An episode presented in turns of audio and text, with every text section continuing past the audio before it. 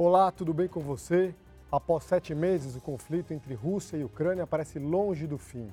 Momento agora de reação dos ucranianos que tentam retomar as áreas invadidas. Para avaliar esse cenário, o JR Mundo recebe hoje o professor de Relações Internacionais da Unifesp, José Alexandre Raj. Professor, seja muito bem-vindo ao nosso programa. Eu que agradeço o honroso convite. A gente lembra que JR Mundo é o nosso espaço para falar sobre assuntos do noticiário internacional. Todas as quintas-feiras, às 19h30, um novo episódio está no ar nas plataformas digitais da Record TV. Assista e compartilhe. Professor, depois de 7 meses, qual é a perspectiva, se é que ela existe, para o fim desse conflito? A perspectiva, se você me permite dizer, ela é confusa. É uma perspectiva que não é clara. Por que não é clara? Porque quando um país faz uma guerra, isso serviu tanto para a Segunda Guerra, a Guerra das Malvinas, essa guerra da Ucrânia, o objetivo do país que ataca é que aquilo termine rápido. Ou seja, a Rússia teria que dar cabo dessa guerra logo no primeiro mês ou nos primeiros três meses. Como ela não conseguiu isso, a interpretação que eu faço dessa situação é que essa guerra vai se perder um pouco pela data. Não será surpresa se ela entrar no próximo ano.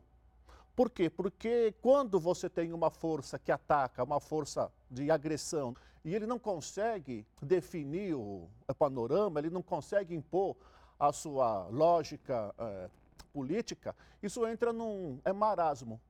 Entra numa situação de marasmo em que você tem um ponto que não consegue ultrapassar aquele ponto.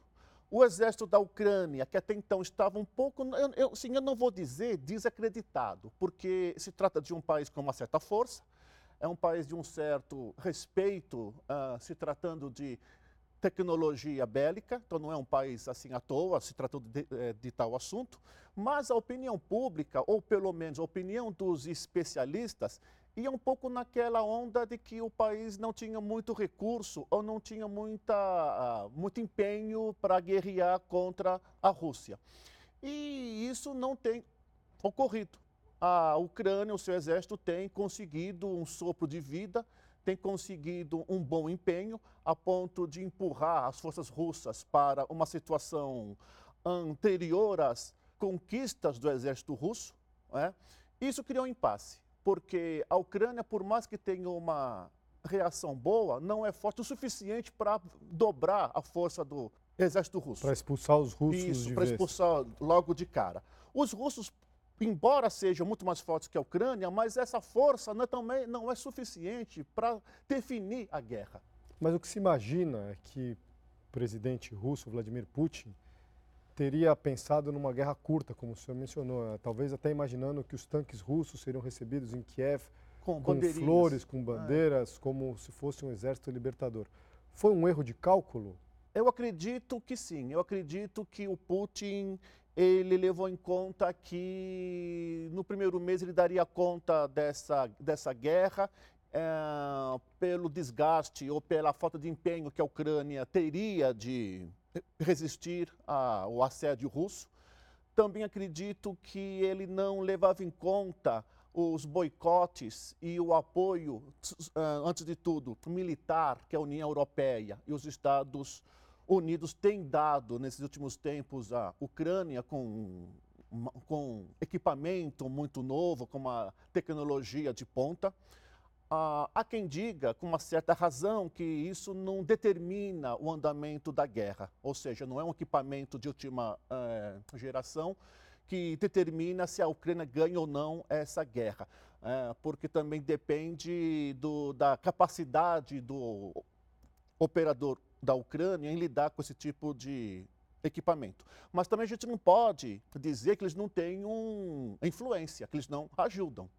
Um equipamento desse padrão, né, tem ajudado sim a Ucrânia a dar uma resistência muito boa contra o exército russo. Se você me permite me alongar um pouco mais, que esse seria um plano B do parte de Putin. O que seria esse plano B? Olha, já que a gente não conseguiu imprimir a nossa força nos primeiros meses, a gente pode usar essa morosidade, esse estender da guerra para algo que pelo menos nos seja útil de alguma forma. Se a gente não vai logo de cara dobrar a Ucrânia no campo militar, quem sabe a gente usa essa amorosidade, usa essa falta de definição que a guerra está nesse instante, não só para castigar a Ucrânia, como os aliados. Ou seja, a União Europeia vai pagar um preço alto pelo fato dela dar o apoio à Ucrânia nesse instante. E aí a gente lembra que a União Europeia, os países da Europa, principalmente a Alemanha, são extremamente dependentes das fontes, das matrizes energéticas da Rússia. E agora a gente sabe que o inverno no hemisfério norte começa já no final do ano. Quanto isso influencia? Quanto isso pode ser usado como poder de barganha por Vladimir Putin? A questão desse plano B, né? Ou seja, a ideia de que o Kremlin pode esperar que haja uma espécie de assim, vamos dizer assim, não uma revolta, mas um mal-estar social, uma implicância da sociedade europeia contra os seus governantes para que eles suspendam apoio, que eles deixem de apoiar a Ucrânia. É? Ou seja, à medida então que o Putin, que o governo russo suspende a emissão de gás natural para o continente, isso dá então uma situação muito grave para a sociedade europeia, quase toda ela, e isso vai criar um mal-estar. Ou seja, nós não temos nada a ver com essa guerra. Nós, a população simples do dia a dia, ou do cotidiano, nós da Itália, nós da França, nós da Alemanha, não temos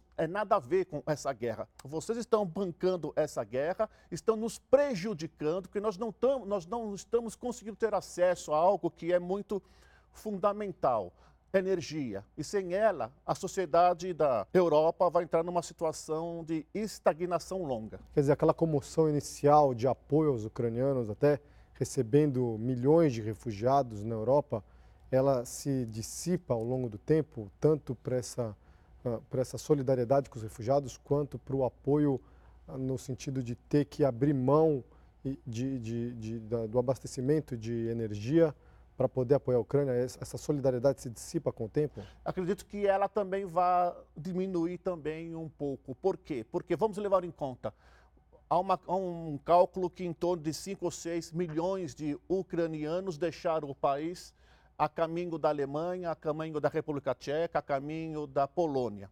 Não é?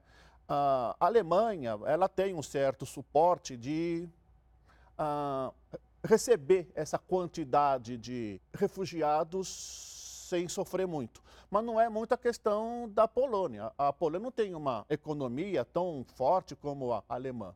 E ela, então, sim, dando guarida, recebendo essa população da Ucrânia e sem ter as condições que a alemã tem, vai entrar realmente numa questão, vai entrar num conflito.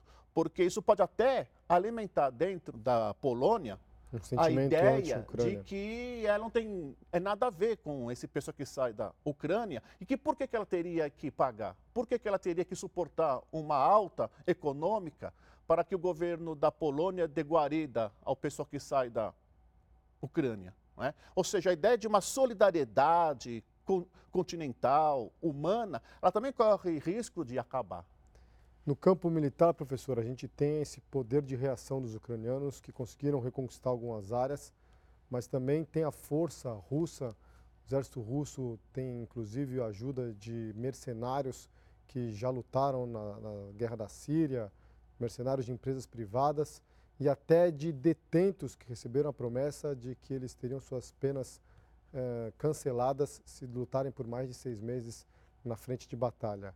Além do uso de drones muito potentes, né? O que a gente pode imaginar? Então, a Ucrânia tem a determinação, a resistência, o exército russo, ao usar mercenários, mostra que o seu exército de alguma forma não estava preparado para essa resistência? Em termos, sim. Sim. Por quê? Porque a Rússia, ela entra nessa guerra em torno de 150 a 200 mil homens, né? Só que não é toda essa quantidade que vai para a linha de batalha. Mas se a Rússia não é capaz de sufocar o exército ucraniano, qual que é a imagem que passa para a comunidade internacional? De que o exército russo não é tão poderoso assim quanto se imaginava? De que o exército russo não é tão poderoso, ou do que o Estado russo não consegue se organizar adequadamente para essa guerra, ou do que o Putin não é um líder tão hábil como se apregoa no Ocidente durante 20 anos. Né? Que é a ideia que nós temos do governo Putin, como se ele fosse liderado por um homem muito hábil, um geopolítico, um homem muito esperto, né? Um homem que teve uma formação muito sofisticada na KGB. E um líder de mão forte. Né? E um homem muito líder, muito convicto daquilo que se espera. Pode depois ter uma ideia de que não é bem assim, né? Ele, no fundo, ele seria um governante com falhas não muito diferentes do que há no Biden ou do que há no Macron, né?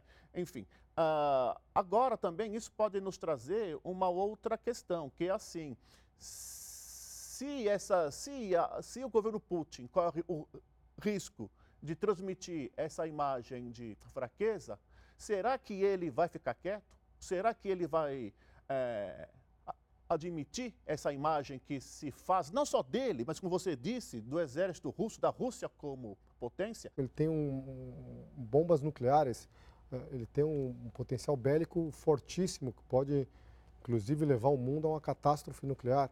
Qual o risco dessa sensação de que ele não é tão forte assim? Ele vai dobrar a aposta. Ele vai dobrar a aposta dentro do limite que ele pode.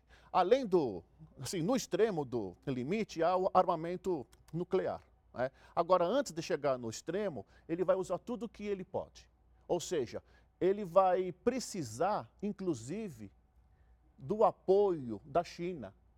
Não do ponto de vista da China empregar homens a favor da Rússia ou de vender maquinário de guerra a favor do Putin. No xadrez geopolítico. Mas no xadrez geopolítico em dois aspectos. Primeiro, que a China não deixe de apoiar a Rússia do ponto de vista político. Que a China não abandone a Rússia caso ela precise de recurso econômico. E o terceiro item, que me parece ser o mais complexo desse jogo, que a China não aproveite da relativa fraqueza que a Rússia passa nesse instante para tirar proveito disso. O que eu quero dizer com esse item é o seguinte: por que, entre outras coisas, a Rússia não consegue subir o seu recrutamento na linha de frente contra Ucrânia? Porque tem outros lugares sensíveis. Tem outras áreas que o exército tem que tomar conta, sobretudo na fronteira com a China.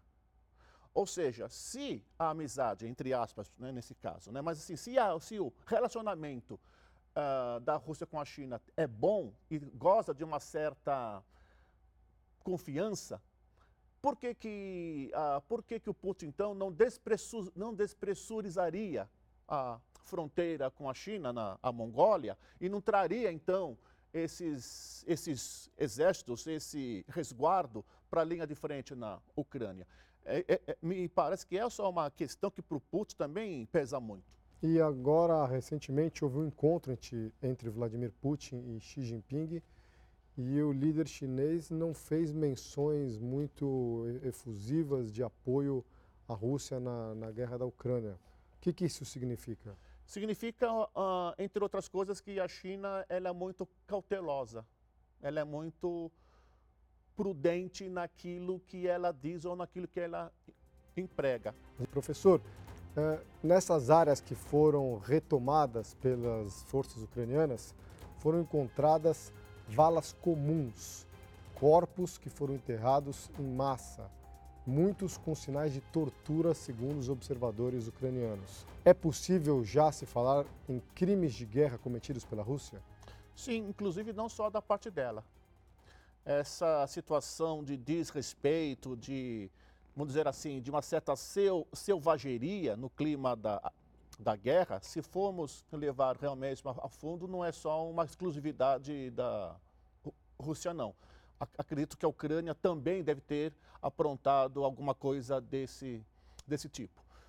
Porque nós temos, no caso mais os civis, né? Claro que eu também faço parte desse grupo de civil, né? Às vezes nós temos uma ideia meio romântica da guerra que se aprende na faculdade. Do bem contra o mal. É, do bem contra o mal, ou do que, por exemplo, nós estamos lidando com pessoas muito virtuosas, que têm um objetivo muito claro, né? E o clima da guerra é muito pesado, é um clima de morte. É um clima de vida, de morte, que você tem que sobreviver da maneira que você pode. É uma sobrevivência ao extremo. Né? Eu cobri o início da guerra, eu estive lá na Ucrânia e eu senti muito dessa hostilidade dos militares, das forças de segurança da Ucrânia. Eles têm uma paranoia, imaginando que qualquer um pode ser um espião russo. Então eles são muito agressivos. É como o senhor disse, o outro lado também não é um lado que tem apenas sentimentos positivos. A guerra não é um negócio belo, não é bonita a guerra, né? A guerra acontece porque, como a gente costuma dizer em sala de aula, a guerra acontece porque existem países, né?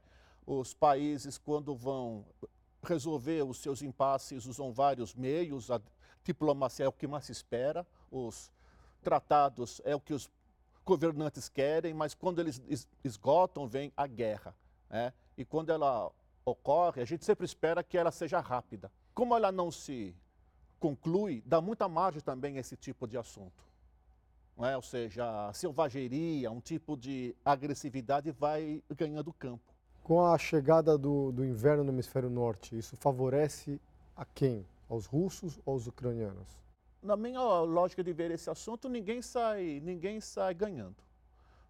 Pode dizer que, relativamente, do ponto de vista político, o Putin ganhe alguma coisa, porque, como nós dissemos há pouco, ele espera que haja um mal-estar da sociedade ocidental contra os governos, não é? Então, que a população da Itália se volte contra o seu governo, a Alemanha também faça a mesma coisa. A Ucrânia é a que mais perde. É a que mais perde porque ela não ganha nenhum tipo de apoio, nenhum tipo de ganho. Economicamente, ela não ganha nada com inverno. A população europeia também não vai ganhar nada, pelo contrário, as estimativas é que o preço da energia fique a mais de 300% de alta, né? Me parece que essa situação do inverno, do ponto de vista econômico, todo mundo perde. O governo Mas no campo Putin... de batalha, é uma guerra mais difícil de ser travada, mais condições adversas, o inverno é muito rigoroso naquela região do mundo, é uma guerra mais sangrenta? Pode dificultar sim, mas dentro de uma certa lógica, o guerreiro da Ucrânia tem o mesmo tipo de doutrina e de formação do guerreiro russo. Sim, pelo menos os mais antigos que ainda estavam na era da União Soviética. A oficialidade mais alta da Ucrânia, me parece que ainda ela foi formada sob a égide da doutrina soviética, não é? Pode dificultar um pouco? Pode, mas ali acho que é uma guerra entre vamos dizer assim, similares, não é? Professor, a gente tem um outro ponto sensível, que é a ocupação russa à usina nuclear de Zaporízhia. Qual o risco da Rússia estar presente numa usina nuclear? O risco é bastante alto. Independente se ela planeje ou não usar essa usina do ponto de vista político e estratégico, o risco ele é total, porque qualquer erro de cálculo, qualquer atividade fora de controle, a possibilidade de fazer dessa planta nuclear algo que aconteceu em Chernobyl, em 86, é um risco bastante alto. Não só pelo risco dessa usina ser alvo por falta de cálculo, né? Por falta de experiência de quem ataca, mas também pela pressão que se faz sobre os técnicos, né? O pessoal técnico que trabalha dentro dela vive sob uma pressão que eles não conheciam, ou seja, como se posso dizer assim, uma estafa, um excesso de trabalho, nervosismo que esses técnicos possam ter, eles podem fazer algum tipo de operação e isso pode promover algum tipo de erro, né? E contribuir para que haja realmente uma tragédia. Em termos de energia, o senhor já falou que a gente pode esperar um aumento muito forte nos preços internacionais dessa energia que vai chegar à Europa. E tem também a questão da exportação de grãos, fertilizantes. Quanto isso abala o mundo como um todo? Abala sim. Abala porque a Ucrânia ela é uma produtora respeitada de alimentos, sobretudo trigo, não é?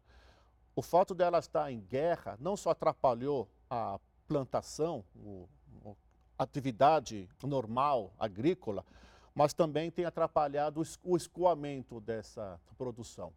Há uns 2 meses, se eu não me engano, houve um debate, não é? Houve uma expectativa de que a OTAN, junto com a Ucrânia, junto com o Putin, poderiam fazer uma espécie de acordo de amigos e de não bloquear o trânsito de navios de grãos, levando em conta que o prejudicial não seria só a Ucrânia, mas também aquele pessoal que depende da alimentação à Ucrânia, né? Sobretudo o pessoal da África. Há uma população na África que depende da importação de alimentação da Ucrânia.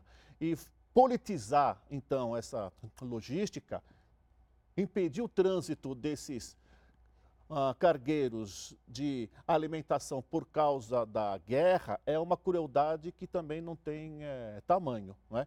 Até onde eu sei, me parece que houve uma espécie, sim, de liberdade, uma espécie de concessão em que a Rússia, junto com a OTAN, tem permitido o trânsito desses navios.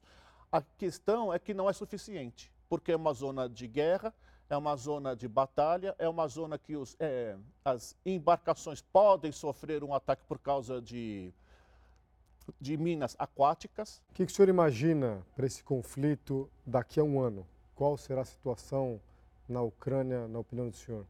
Eu acredito que a Ucrânia não vai se sair bem. Eu acredito que, por mais que ela tenha condições de resistir à Rússia, a situação dela não vai ser boa, ela vai ter que ser reconstruída. O estrago de bombardeios, o estrago que a guerra fez na Ucrânia é incomensurável, vamos dizer assim, trilhões de $. Né? Por mais que o governo Zelensky consiga um empenho, consiga algum prestígio, ele também não vai se sair bem do ponto de vista de governar adequadamente o país. O cenário que eu vejo é o seguinte: a Rússia, ainda que com muito custo, ainda que com muita crítica, ainda com muita perda, ela vai conseguir um pouco do seu objetivo, que é amputar a Ucrânia do território do Donbass. Mas é uma guerra sem vitoriosos. Sem vitoriosos. Do ponto de vista militar, a Rússia tem chance de ganhar, apesar de tudo, não ignora os custos. A Ucrânia vai virar um estado anão do ponto de vista de não ter condições, no longuíssimo tempo, de se estruturar como um país soberano. Professor, muito obrigado pela sua participação aqui no JR Mundo. Agradeço. A gente fica por aqui, a gente volta na semana que vem com mais uma entrevista especial. Lembrando que o JR Mundo está no ar com um episódio novo todas as quintas-feiras, a partir das 19h30 nas plataformas digitais da Record TV. Obrigado a você que nos acompanha.